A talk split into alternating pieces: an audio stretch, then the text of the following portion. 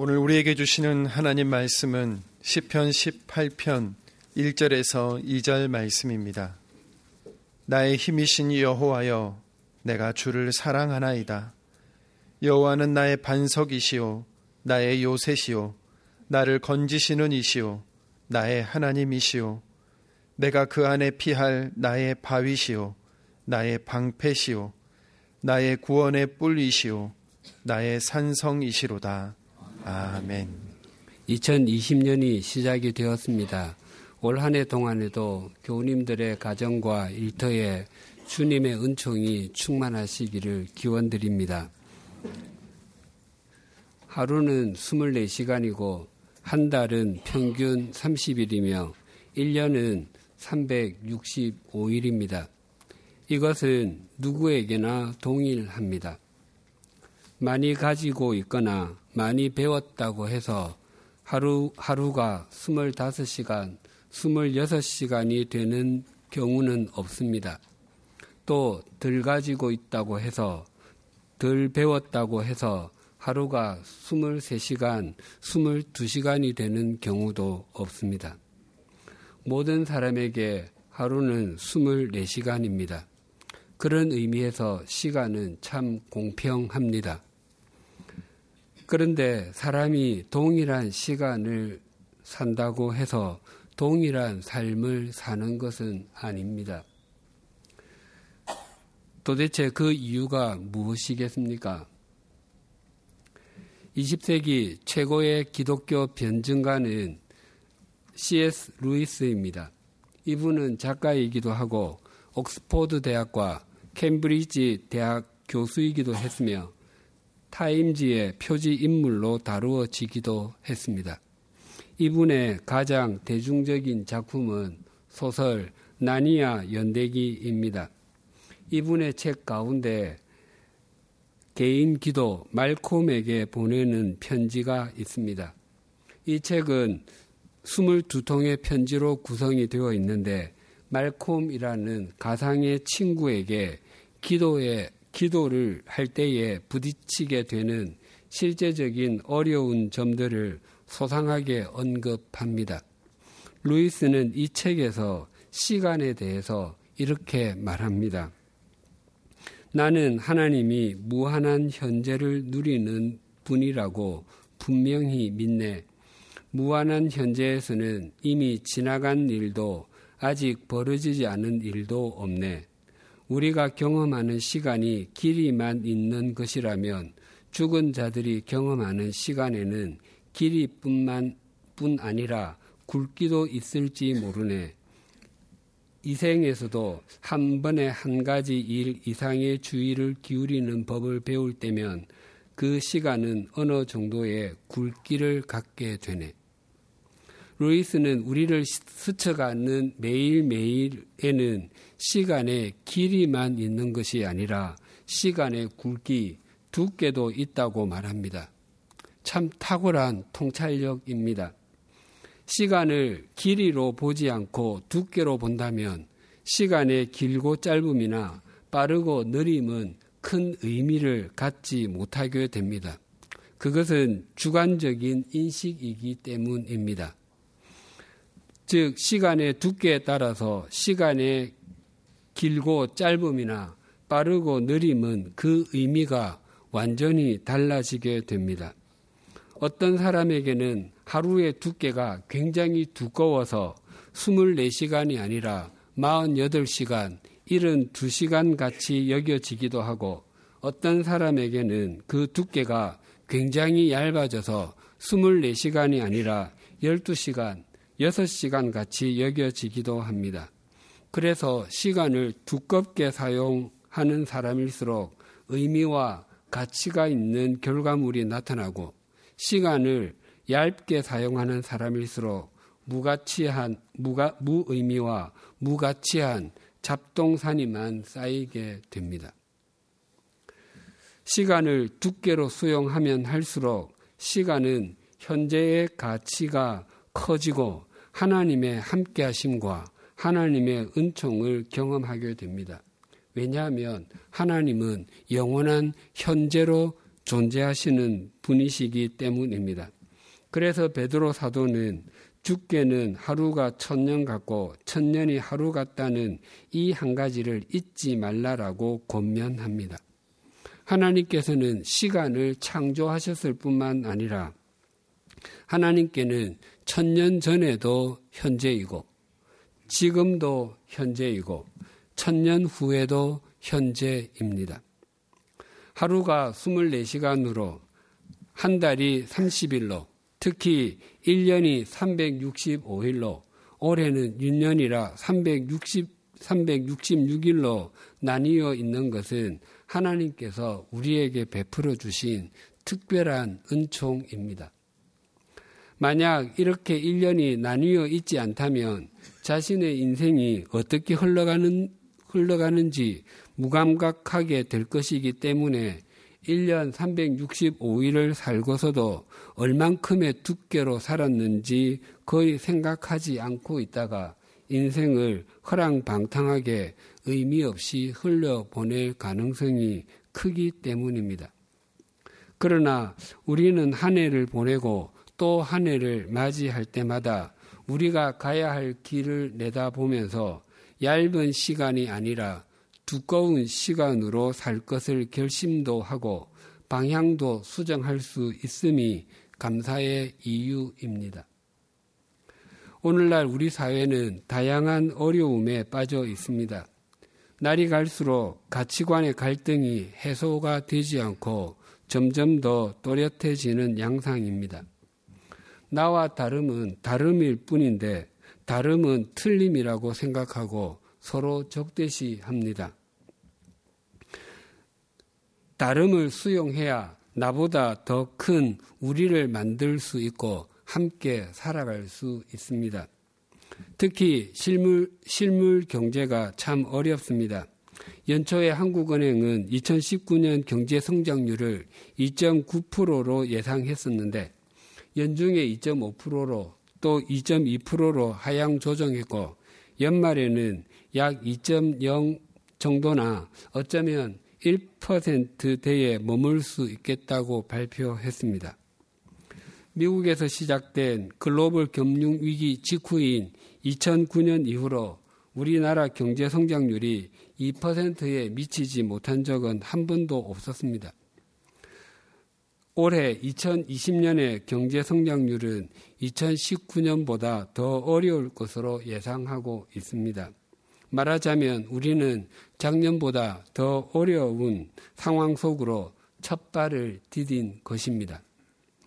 그러나 척박한 환경과 어려운 상황은 우리를 힘들게 만들기도 하지만 그러한 때에 우리가 영적으로 더 깊어지고 넓어지며 성숙하게 되는 하나님의 신비한 손길을 경험하게 되는 것도 우리는 삶의 경험으로 이미 알고 있습니다. 오늘날의 사회에는 경제로 대변되는 세속적 가치관이 판을 치고 있습니다. 예수님께서는 너희가 하나님과 재물을 겸하여 섬기지 못하느니라 라고 분명하게 말씀하셨음에도 우리는 겸하여 섬길 수 있다고 생각하고 있습니다. 우리 그리스도인도 경제라고 하는 우상을 섬기고 있는 것입니다. 하지만 경제가 최상의 가치가 되면 어떤 일이 일어나게 되는지를 우리는 매일 신문에서 또 방송에서 접하고 있습니다. 하나님께서 이 세상을 다스리시고 우리를 주관하시며 인도하시는 분이시라면 그 모든 상황을 가만히 두실 리가 없습니다. 이스라엘 백성들이 자신들의 욕망에 눈이 멀어서 세속적, 세속적인 가치관을 섬길 때마다 하나님께서는 다양한 방법으로 그들을 새롭게 해 주셨습니다.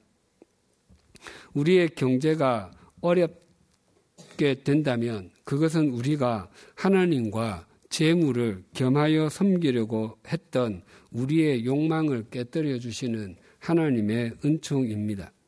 그런 의미에서 새해의 첫 출발은 참 중요합니다.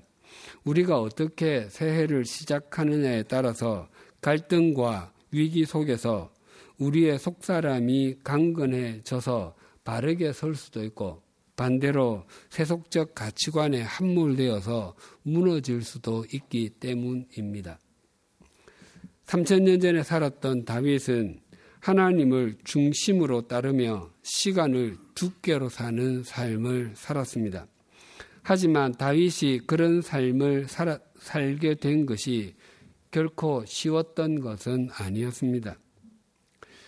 다윗의 일생에 대해서 얼핏 생각하면 목동에서 왕까지 되었으니 부러울 것이 없는 인생같이 여겨집니다.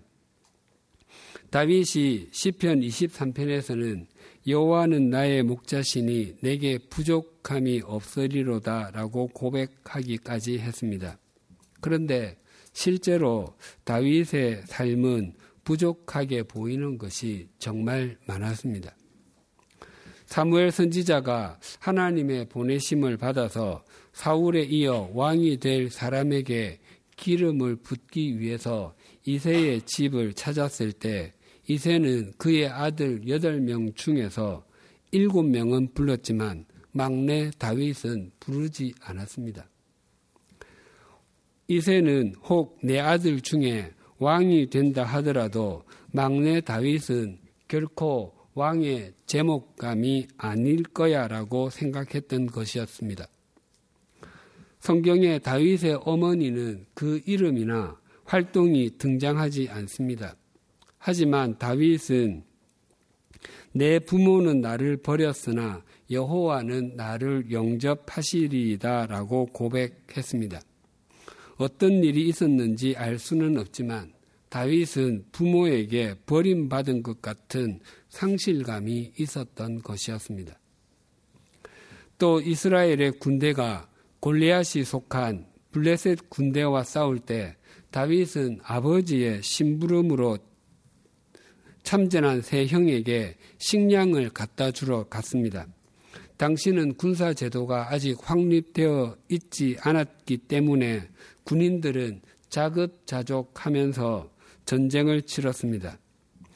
이세의 첫째에서 셋째까지가 참전했는데 그 식량을 갖다 주러 보낸 사람이 넷째나 다섯째가 아닌 막내였던 것도 이해하기 쉽지 않은데 그 식량을 받은 첫째 엘리압이 엘리압의 반응은 더더욱 이해가 되지 않습니다.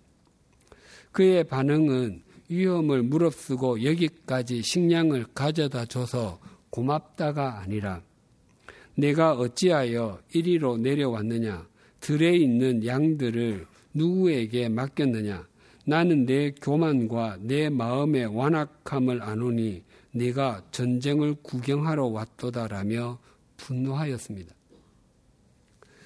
그것뿐만이 아닙니다. 사, 울 왕은 다윗의 주군이자 장인이었습니다. 그런데 그가 권력욕에 사로잡히고 다윗에게 심한 질투심을 느껴서 전국에서 가려 뽑은 병사 3천 명을 데리고 다니며 다윗을 잡아서 죽이려고 했습니다. 뿐만 아니라 다윗은 나중에 아들 압살롬에게 쿠데타를 당해서 왕궁을 떠나 감남산으로 올라갈 때 머리를 풀어 얼굴을 가리고 맨발로 울며 가야 했습니다. 시편에 나오는 다윗의 시 중에 고난 당할 때에 하나님의 도우심을 요청하는 시는 대부분 사울 왕에게 쫓겨 다닐 때가 아니면 압살롬에게 쿠데타를 당했을 때입니다. 시편 18편의 표제어는 다윗 여호와의 종 다윗의 시 인도자를 따라 부르는 노래 여호와께서 다윗을 그 모든 원수들의 손에서와 사울의 손에서 건져 주신 날에 다윗이 이 노래의 말로 여호와께 아뢰되라고 기록하고 있습니다. 모든 원수들의 손에는 사울의 손도 포함이 될 것입니다. 그럼에도 그의 이름을 독립적으로 기록한 것은 사울이야말로 다윗에게 가장 큰 위협과 고난을 준 사람이기 때문일 것입니다. 오늘 본문 1절이 이렇게 증가합니다. 나의 힘이신 여호와여 내가 주를 사랑하나이다.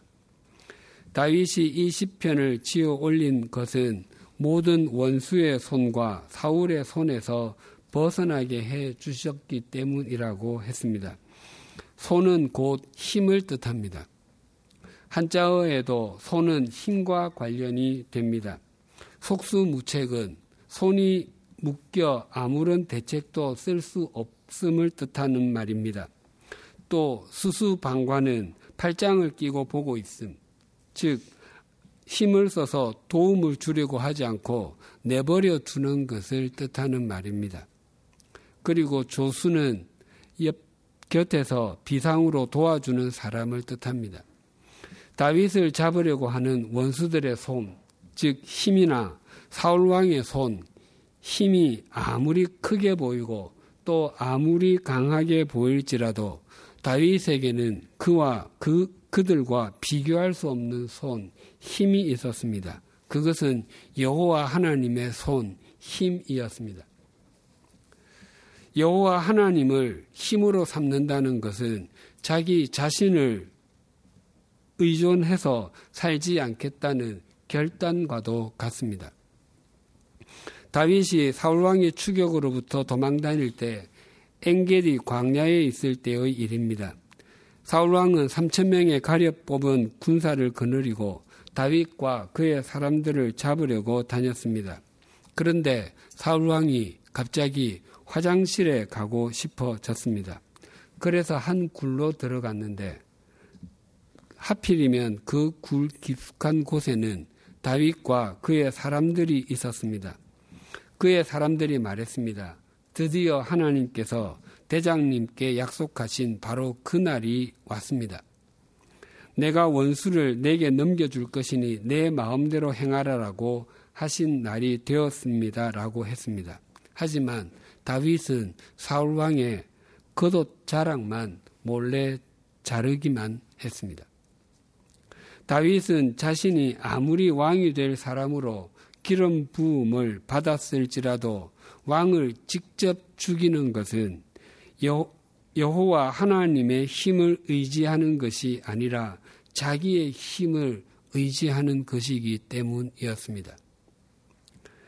다윗이 십 광야에 있을 때도 동일했습니다. 사울왕과 그의 군인들은 다윗과 그의 사람, 그의 사람들이 있는 곳에서 깊은 잠에 골아 떨어졌습니다. 다윗의 사람들은 동일한 이유로 사울 왕을 찌르자고 했습니다. 하지만 다윗 역시 동일한 이유로 사울 왕을 죽이는 것을 거부했습니다. 다윗은 살아계신 하나님께서 사울 왕을 치시든지 아니면 죽을 날이 되어서 죽게 하시든지 그것도 아니면 전쟁에 나가서 죽게 하실 것이라며 이번에는 사울 왕의 머리맡에 있는 창과 물병만 가지고 나갔습니다. 다윗은 철저하게 자기 자신을 힘으로 삼지 않고 하나님을 힘으로 삼았습니다. 또한 여호와 하나님을 힘으로 삼는다는 것은 세속적인 가치관, 세속적인 방법에 의존해서 살지 않겠다는 결단과도 같습니다. 역대상 18장에 보면 다윗이 여러 나라와 전쟁을 한 기록이 나오는데 다윗이 어디로 가든지 여호와께서 이기게 하셨다라는 말이 반복되어 나옵니다.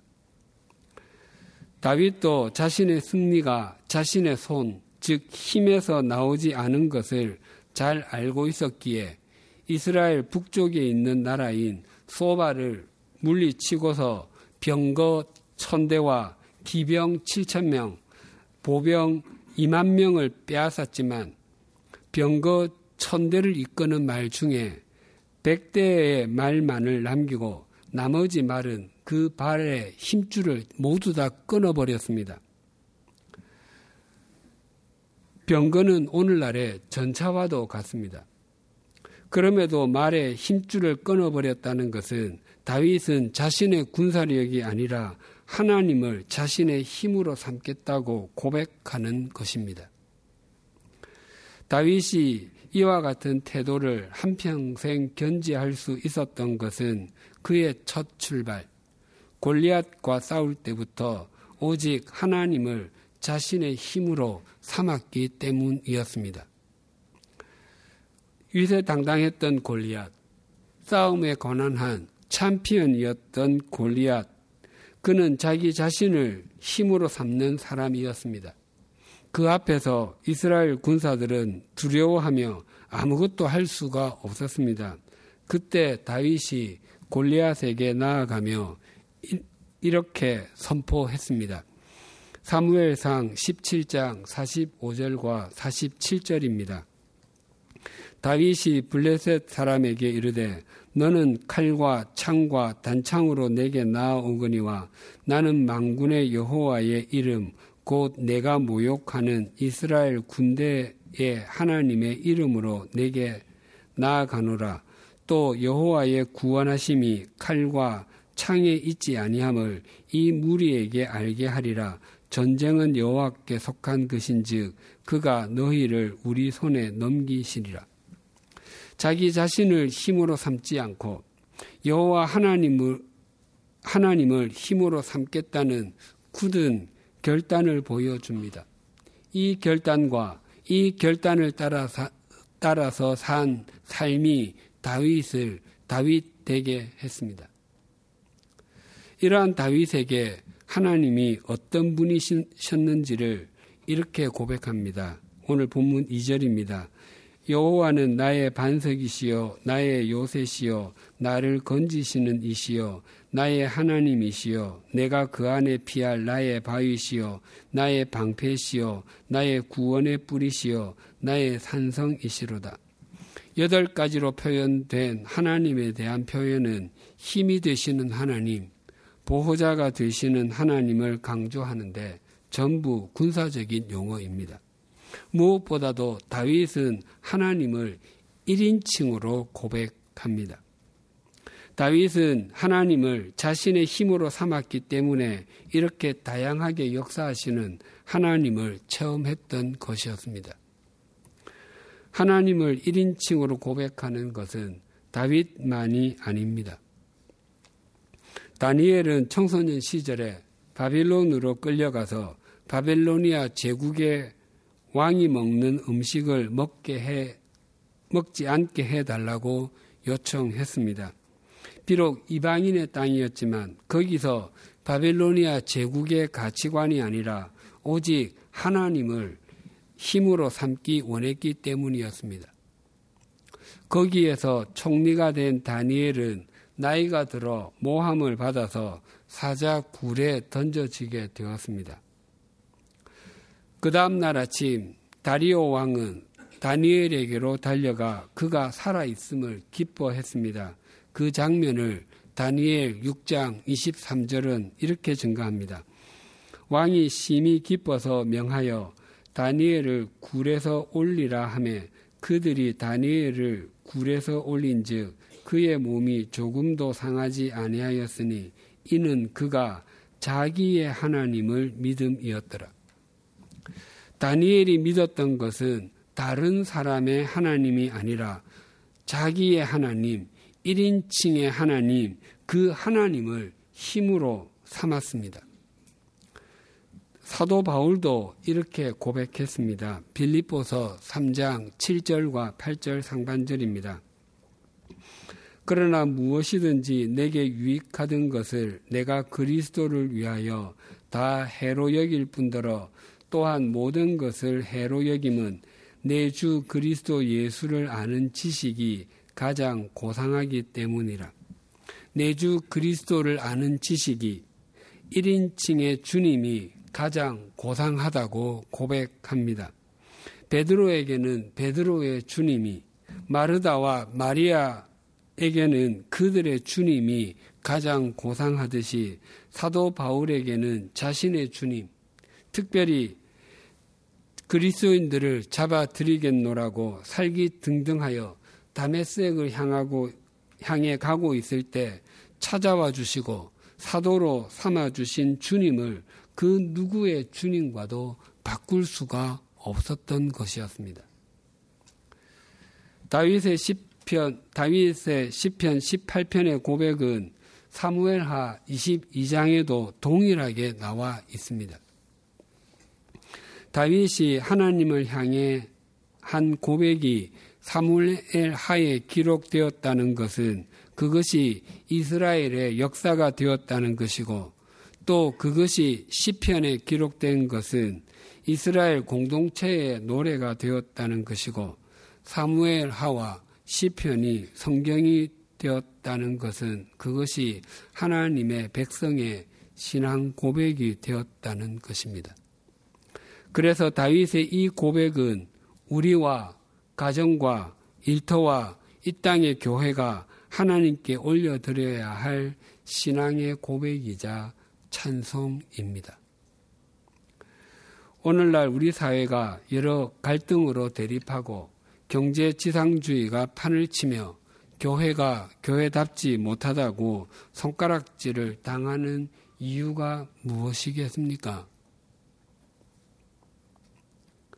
정령 힘으로 삼아야 할 하나님을 힘으로 삼지 않고 자기 자신과 자신이 가진 것, 세속적 가치관을 힘으로 삼았기 때문이 아닙니까? 자기 자신이나 세속적 가치관을 힘으로 삼으면 자기 자신과 가정, 일터, 교회, 우리 사회는 결코 바르게 세워질 수 없습니다. 오직 하나님만 개인도, 가정도, 일터도, 교회도, 사회와 국가도 바르게 세우실 수 있는 분이시기 때문입니다. 이것이 올해 우리 교회의 표어를 나의 힘이신 여호와여라고 정한 이유입니다. 다윗이 하나님을 자신의 반석으로 요새로 건지시는 분으로 피할 바위로 방패로 구원의 뿔로 산성으로 표현한 것은 그의 삶의 자리에는 숱한 고난과 위기가 있었음을 의미합니다. 그러나 하나님을 자기, 자신의 힘으로 삼은 한 그 무엇도 그를 무너뜨릴 수 없었음을 의미합니다. 우리가 우리 자신이나 세속적인 가치관을 힘으로 삼지 아니하고 하나님을 힘으로 삼는 한 하나님께서는 우리 자신과 우리 가정, 가정, 우리 일터, 우리 교회, 그리고 우리 사회와 한국 교회를 바르게 세우시고 새롭게 하실 것입니다. 나의 힘이신 여호와여, 우리가 2020년 1월 1일 0시부터 이 예배의 자리에 있는 것은 우리가 우리의 힘이신 하나님을 신뢰하고 있다는 것과 또 그 전지전능하신 하나님께서 우리와 함께 하고 계시다는 것의 증거입니다. 사랑하는 교우님들, 올 한 해 동안 우리 자신이나 세속적 가치관의 힘을, 세속적 가치관을 힘으로 삼지 말고 우리 하나님을 우리의 힘으로 삼으십시다. 늘 하나님의 말씀에 순종하며 세워주신 삶의 자리에서 복을 지어가는 사람들이 되십시다. 우리가 아무리 작고 연약할지라도 하나님께서 우리의 힘이 되심으로 우리를 바르게 세워 주실 것입니다. 또한 우리를 통해서 우리의 가정도, 우리의 일터도, 우리의 사회도 바르게 세워 주실 것입니다. 그래서 2020년이 오직 하나님에 의해서 눈부신 새해로 엮어지게 될 것입니다. 기도드리시겠습니다. 다윗은 사울 왕을 이을 사람으로 기름 부으심을 받았지만 그의 인생길은 결코 쉽지 않았습니다. 부모에게도 형제들에게도 인정받지 못했고 죽은 이자 장인인 사울에게도 쫓겨다니며 사망의 그림자가 드리워진 골짜기를 통과해야 했고 심지어 자식에게 쿠데타를 당해서 도망가며 눈물의 골짜기도 지나야 했습니다. 그런 과정을 통해서 다윗은 반석과 바위가 되시는 하나님을 만났고 요새와 산성으로 보호하시는 하나님의 은총을 경험했습니다. 또한 때로는 뿔로 물리쳐 주시고 방패로 막아 주시며 때로는 수렁에서 건져주시는 하나님의 신비한 손길을 경험했습니다. 그 모든 것은 다윗이 자기 자신이나 세속적 가치관을 의뢰하지 않고 오직 여호와 하나님을 자기의 힘으로 삼았기 때문이었습니다. 올 한해 2020년 우리 교회에 나의 힘이신 여호와여라는 표어를 주셔서 감사합니다. 우리가 살아가야 할 2000, 2020년이 다윗이 살았던 때보다 더 쉽지 않을지라도 우리도 우리 자신이나 세속적 가치관을 의뢰하지 않고 오직 하나님만을 의뢰하게 하여 주시옵소서. 우리를 창조하시고 우리의 길을 인도하시며 우리와 동행하시는 하나님께서 우리의 삶을 온전히 주관하여 주시옵소서. 하나님께서 우리에게 신비한 손길을 내미실 수 있도록 우리 모두가 하나님의 말씀과 하나님께서 서 있게 하신 삶의 자리에서 온전히 순종하게 하여 주시옵소서. 우리들은 허물 많고 부족하며 연약하기 짝이 없지만 우리를 통해서 우리의 가정과 일터 교회를 세워 주실 줄을 믿습니다. 우리에게는 아무런 능력이 없지만 하나님께서 우리를 통해서 온갖 대립이 가득한 우리 사회에 복을 지어 가게 하심으로 화해와 연합이 경작되는 것을 보게 하시고 경제 질서와 경제 가치관이 바르게 세워지게 하여 주시옵소서. 우리가 영원한 현재이신 하나님과 더불어 시간을 단순히 길이로, 길이로만 생각하지 않고 두께로도 수용함으로 2020년이 진정한 새해로 엮어지게 하여 주시옵소서 예수님의 이름으로 기도드립니다. 아멘.